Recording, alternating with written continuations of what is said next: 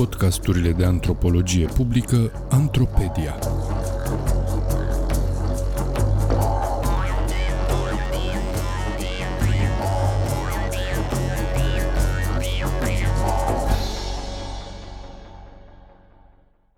Încurcătura ANRP. Ați spus restituire sau capitalizare? Un text scris de Răzvan Papasima pentru Sfertul Academic. Citit de actorul Daniel Popa. Domnul Vasilescu coboară grăbit din taxi, ținând în mână o servietă și cu pași mari, se îndreaptă spre curtea unei clădiri cu trei etaje. Aici stăteau samsarii de drepturi litigioase, aici, chiar aici în față. Acum nu mai e nimeni, murmură urcând scările. Deschide ușa, intră în clădirea Autorității Naționale pentru Restituirea Proprietăților, ANRP, se uită în stânga, în dreapta și o ia înainte. Din spatele unui birou imens de primire se aude o voce răgușită. Unde mergeți? Pentru registratură în dreapta. Luați bon de ordine. Un jandarm îl redirecționează rapid. Bonul e unul dintre puținele moduri de a interacționa semnificativ cu instituția. Îndată ce bonul se află în mâna sa, la un ghișeu apare o funcționară care îi explică ce trebuie să facă. La telefon a sunat uneori săptămâni la rând, dar nu i-a răspuns nimeni, nici măcar o dată. Mai trebuie completată o cerere. E ultima. Pe masa din încăpere sunt resturi de hârtie cu diverse înscrisuri, unele mototolite, altele nu, lăsate de persoanele care au trecut pe aici înaintea sa. Urme indicii menite să îl ajute pe domnul Vasilescu să navigheze pe acest teren, precum semnele lăsate în urma lor de exploratorii care se aventurează pe cărări neumblate. Domnul Vasilescu aruncă un ochi curios pe unele dintre ele apoi scoate dosarul său din geantă, îl verifică filă cu filă, murmurând sacadat ceva aproape neinteligibil. De moștenitor, de naștere, căsătorie, deces, ordin, notarială, încheiere, sentință civilă și decizie. Ca o incantație menită să dea putere hârtiilor prin care trece. Nu am coală. Aș avea nevoie de o coală albă, vă rog. Se întoarce la masă și scrie cu litere mari în atenția serviciului titluri și imediat pe rândul următor cerere. Scrie îngrijit, subliniind cuvintele care îi se par importante. E gata, zâmbește încântat. Apoi verifică din nou documentul. Nu e bine. Pentru cererea de valorificare a punctelor în numerar, trebuia formular tip. Se reorientează, recompletează și se îndreaptă spre ghișeu cu cererea în mână. Sunteți beneficiar sau mandatar? Beneficiar. Pentru mandatar este nevoie de procura specială, duplicat sau copie legalizată. Nu, nu, sunt beneficiar. Ați bifat pe verso documentele pe care le depuneți? Domnul Vasilescu se așează din nou la masă, răsfoiește iar dosarul, bifează în formular, reverifică și redepune. Cazul domnului Vasilescu reprezintă ultimul act din saga restituției, unul din zecile de mii de dosare de revendicare care au fost înregistrate la ANRP începând cu anul 2005.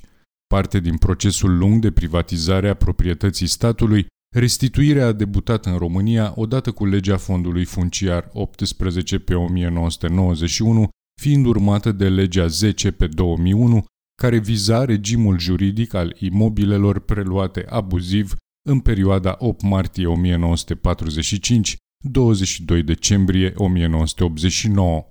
Cele două acte normative au reprezentat pilonii măsurilor de restituire a proprietății private, dar efectele lor au fost mult mai complicate decât s-au așteptat inițiatorii lor. În acest text descriu comprimat munca de reasamblare a proprietății private din hârtii și practicile evaluatorii care stau la baza acordării despăgubirilor în bani, a reconversiei drepturilor în acțiuni sau a compensațiilor în puncte. Mă refer aici doar la ceea ce legea 10 pe 2001 a numit măsuri reparatorii, adică mă uit la cazurile în care restituirea imobilelor naționalizate nu mai era fizic posibilă din vari motive. Urmăresc efectele inscripțiilor birocratice, ceea ce Bruno Latour numea inspirat cel mai disprețuit dintre obiectele etnografice, pentru a descrie, evident incomplet, cum un proiect tehnic de privatizare a devenit o acțiune de capitalizare și o formă de pedagogie financiară. Pentru mai multă claritate, câteva întrebări ghidează acest demers. cum recompun birocrații din acte diverse drepturile de proprietate privată, cum sunt reasamblate construcții sau terenuri din hârtii și cum le atribuie diversi actori valoare economică. Ce obiecte apar în acest proces, cum devin tranzacționabile sau atrag investiții. Pentru mai multă claritate, firul narrativ urmărește acest proces jalonând patru concepte: economisire, abstractizare, valorizare și capitalizare. Economisire și abstractizare. În 2007, când dosarul domnului Vasilescu a ajuns pentru prima dată la ANRP, a fost luat în primire la parterul clădirii la registratură, de unde a fost mutat la subsol la arhive. Dosarul a primit un număr de înregistrare și a rămas acolo până în 2010, când i-a venit rândul la analiză. Un consilier l-a preluat și a început să-l verifice. În timp ce diverse acte au fost considerate valide, acte de stare civilă, acte privind construcția, chitanțe privind impozitul, etc., s-a constatat că nu existau documente suficiente care să se dovedească calitatea de fost proprietar a solicitantului. Dosarul a ajuns la etajul 1 al clădirii ANRP, unde un alt consilier a întocmit un raport în care specifica faptul că are nevoie de completări. Domnul Vasilescu a primit telegrafic vestea, apoi liniște. Prin 2010 am aflat că nu se transmiseseră completările de către primărie. Am mers în coace și încolo după acte, am ajuns să fac eu ceea ce trebuiau să facă alții. Am avut și ghinion, schimbări de denumiri stradale, numere inexistente, încurcături, se plângea domnul Vasilescu. Dacă ar fi fost complet, dosarul său ar fi trecut de la primul consilier care l-a luat în primire la un șef serviciu și apoi la directorul direcției de lege 10, apoi ar fi ajuns la etajul 2, pe masa comisiei, care ar fi stabilit cu ajutorul unui evaluator cuantumul despăgubirilor. Când dosarul este incomplet, acest circuit este întrerupt ca un restart dat unui computer pentru a fi apoi reluat din nou. Consilierul face o adresă care e trimisă prin poștă către solicitant sau către Camera Notarilor, arhive, primărie și alte instituții care ar putea procura dovezile. Când aceste completări ajung la ANRP, funcționarul, poate fi același, poate fi altul, le verifică și, în multe cazuri, observă că acestea sunt incomplete din diverse cauze. Fie documentele solicitate nu există, fie instituțiile respective nu știu de unde să le procure, fie procurarea lor este extrem de dificilă, fie alte interese se suprapun sau se opun și astfel este îngreunată colectarea actelor. Când sunt identificate, documentele în completare intră din nou în acest circuit iterativ. Cele mai multe dosare au în medie două sau trei reveniri, cum le spun funcționarii. Același dosar vine, așteaptă să acumuleze noi dovezi, reintră în circuit, iese, așteaptă din nou, reintră și tot așa, an la rând. Până aici, cel puțin, un lucru e clar. În ANRP, tehnologia omniprezentă este hârtia. Documente mai noi și mai vechi trebuie să fie citite, analizate, interpretate, multiplicate, adunate, scăzute, împărțite, pentru a li se stabili o valoare și pentru a li se atașa o persoană sau mai multe. Toate aceste hârtii reprezentând certificate de naștere, acte de succesiune, testamente, acte de căsătorie și așa mai departe, devin în dublu sens active. Pe de o parte, în sens cât se poate de pragmatic, ele mediază o resemnificare economică, în acest caz, de alocarea unor resurse și intră astfel într-un proces de economisire, ceea ce generează o exacerbare a articulării lor calculative, iar pe de altă parte devin o infrastructură prin care construcții și pământuri circulă sub formă de titluri, adică drepturi la bani din despăgubiri, acțiuni sau puncte de compensare. Ritmul circulației hârtiilor a reprezentat însă o problemă pentru mulți solicitanți, iar domnului Vasilescu i-a lăsat impresia că mori cu dreptul în mână. Această expresie, des întâlnită printre persoanele implicate în procesul restituirilor, poate părea o metaforă reușită a așteptării și a disperării, însă este și o descriere involuntară, sociologică chiar, a unei realități. Toate tranzacțiile economice implică schimburi de drepturi. Ceea ce diferă însă între aceste tranzacții este gradul de articulare a drepturilor implicate. Așa cum spune domnul Vasilescu, dreptul este în mână, în niciun caz în altă parte. Nu este nimic fictiv, nimic imaginat sau intangibil, fiindcă dreptul său presupune un substrat material care face posibilă înregistrarea, manipularea și conservarea informațiilor pe care le conține.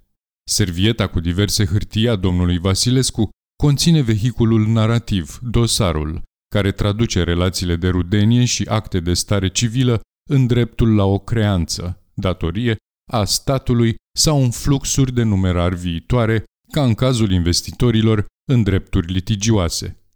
Pe parcursul timpului, mai multe evenimente au afectat circuitul hârtiilor. De exemplu, noul cod civil, intrat în vigoare în 2011, a vizat direct eliminarea ultimelor restricții privind vânzarea datoriilor. Mă refer aici la ceea ce juriștii numesc retractul litigios, pentru a permite, printre altele, băncilor să-și tranzacționeze creanțele către firmele de recuperare.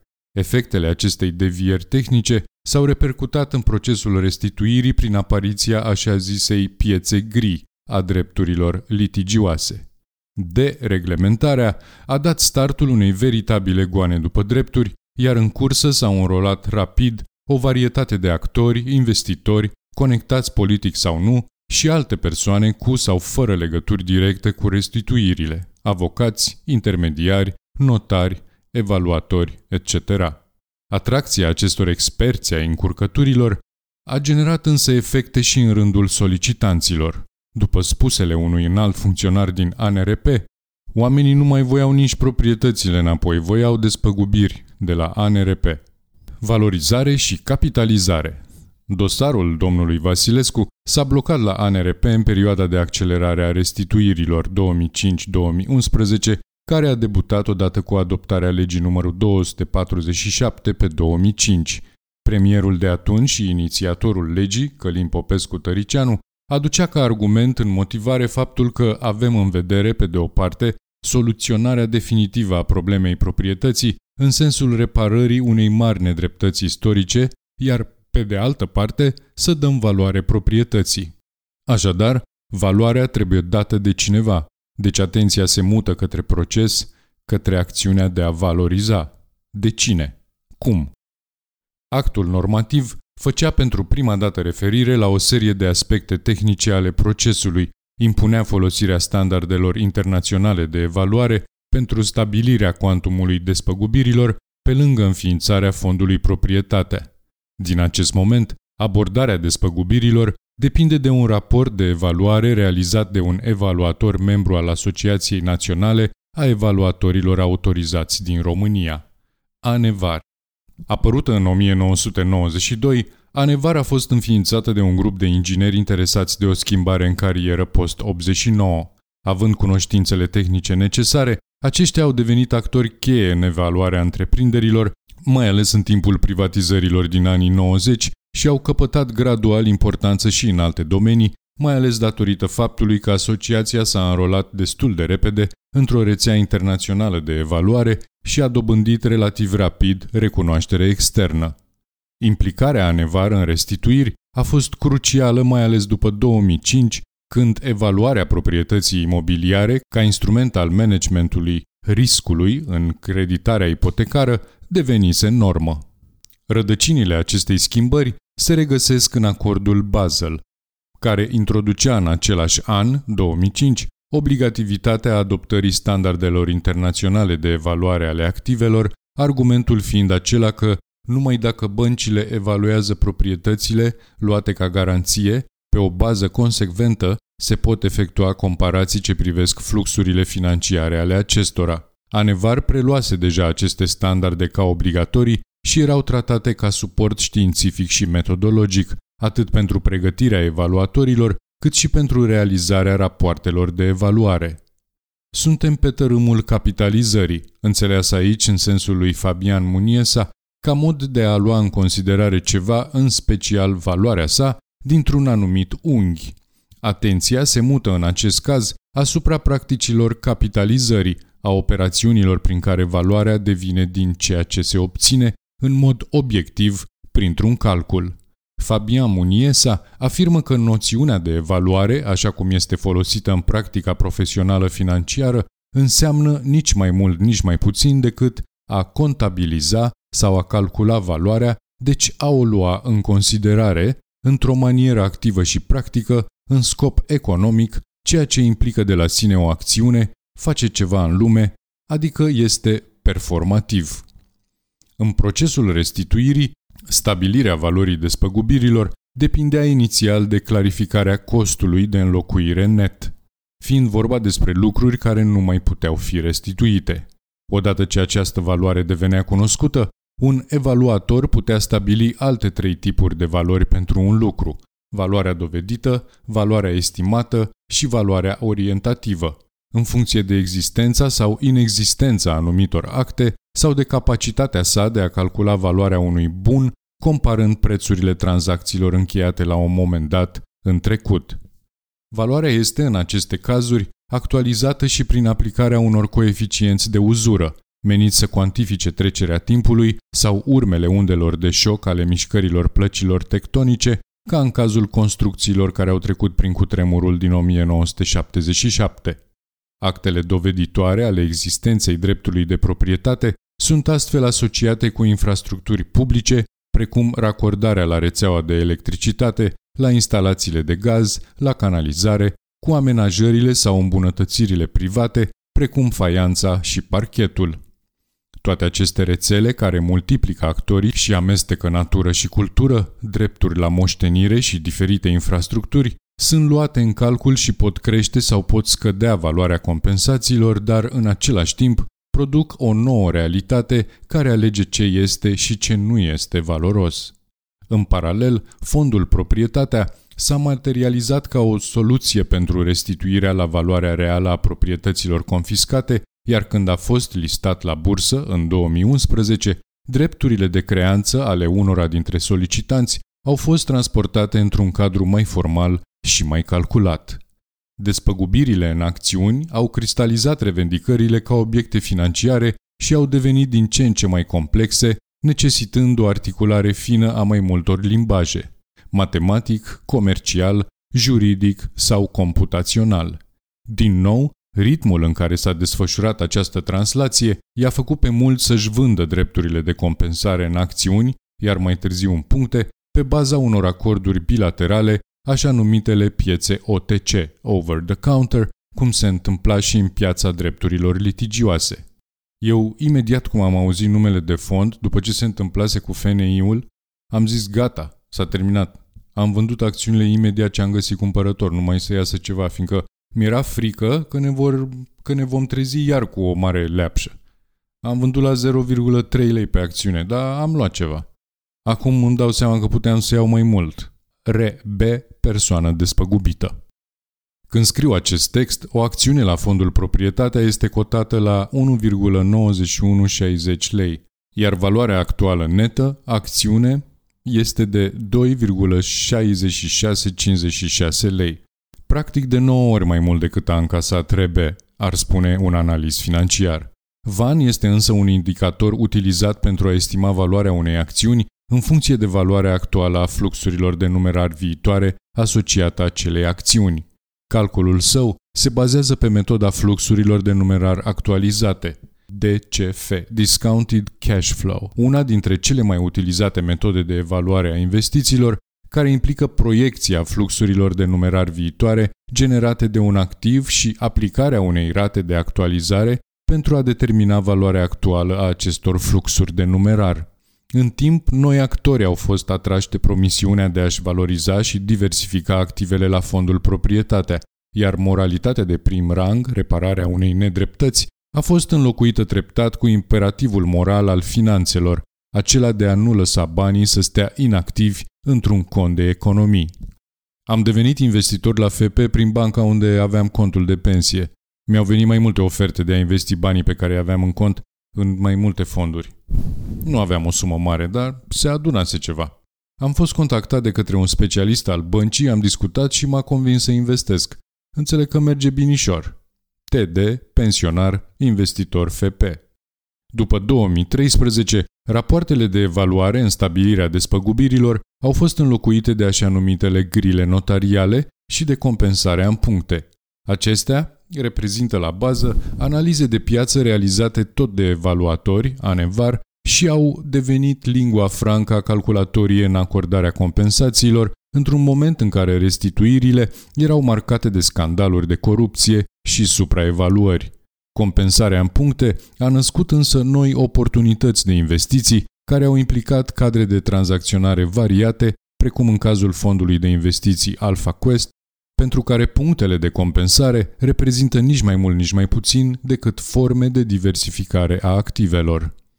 Am investit în aceste puncte plătind un discount de 40-45% față de valoarea nominală și investind practic în anuități. Ca și în cazul acțiunilor FP înainte de listare, am încercat prin această investiție să aducem o transparentizare a acestei piețe. Ovidiu Fer, reprezentant al fondului Alpha Quest și fost candidat pentru bordul fondul Proprietatea. În timp ce pentru investitori punctele reprezintă posibilitatea de a achiziționa o creanță de la stat, cu nimic diferită de o obligațiune garantată, adică o investiție sigură, cu profit mare, persoanele îndreptățite au fost prinse în jocul evaluării, refuzând compensațiile pe care le considerau subevaluate și îndreptându-se către instanțele de judecată cu scopul de a obține o nouă evaluare. Pe ce se bazează aceste metode și tehnici de evaluare? Pe capitalizarea timpului? În cazul nostru, tehnica fluxurilor de numerar actualizate este prospectivă, îndreptată spre viitor, cea a costului de înlocuire net este retrospectivă, orientată spre trecut. Prima extrage valoarea unui bun din fluxurile de capital pe care bunul le va produce în viitor, adică din ce va fi, a doua extrage valoarea din fluxurile de capital pe care bunul le-ar fi produs, adică din ce a fost sau ar fi putut să fie.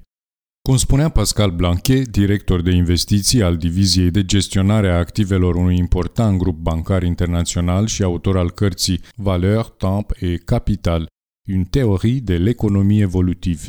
Dacă se pare că înlocuim bunuri, cantități și materie fizică, și acest lucru se întâmplă adesea, înlocuim întotdeauna timp, valori temporale, materie temporală, unități de memorie și durată. Capitalizarea devine liantul care leagă viitorul și trecutul într-o singură realitate. Cercul este astfel închis. Capitalizarea necesită, în primul rând, reconfigurarea lumii care trebuie capitalizate, iar această reconfigurare este parțial juridică. Ea este însă și un act de interpretare. Lucrurile sunt detașate din contextele lor sociale anterioare și atașate unor rețele care le indexează ca active financiare. În acest proces, birocrații care asamblează drepturi și evaluatorii care stabilesc valori sunt ingineri semiotici. Travaliul lor constă în a asigura reprezentativitatea semnelor pe care le produc, de a le face lizibile și de a le garanta succesul, în timp ce solicitanții le pun la dispoziție recuzita cu care această comunitate epistemică performează reinstituirea proprietății private printr-o revendicare continuă a unor fluxuri de capital viitoare. Nu toți solicitanții fac schimb de drepturi, acțiuni sau puncte și nu toate persoanele pe care le-am întâlnit sau cu care am vorbit calculează cu aceleași unități de măsură. Nu toate persoanele au aceeași capacitate de a evalua un drept sau de a aprecia valoarea unor puncte, dar atât cei care o fac cât și cei care nu o fac Atât cei care acceptă rezultatele evaluărilor, cât și cei care le contestă în instanțe, cultivă în acest proces practici care multiplică o realitate creată de finanțe.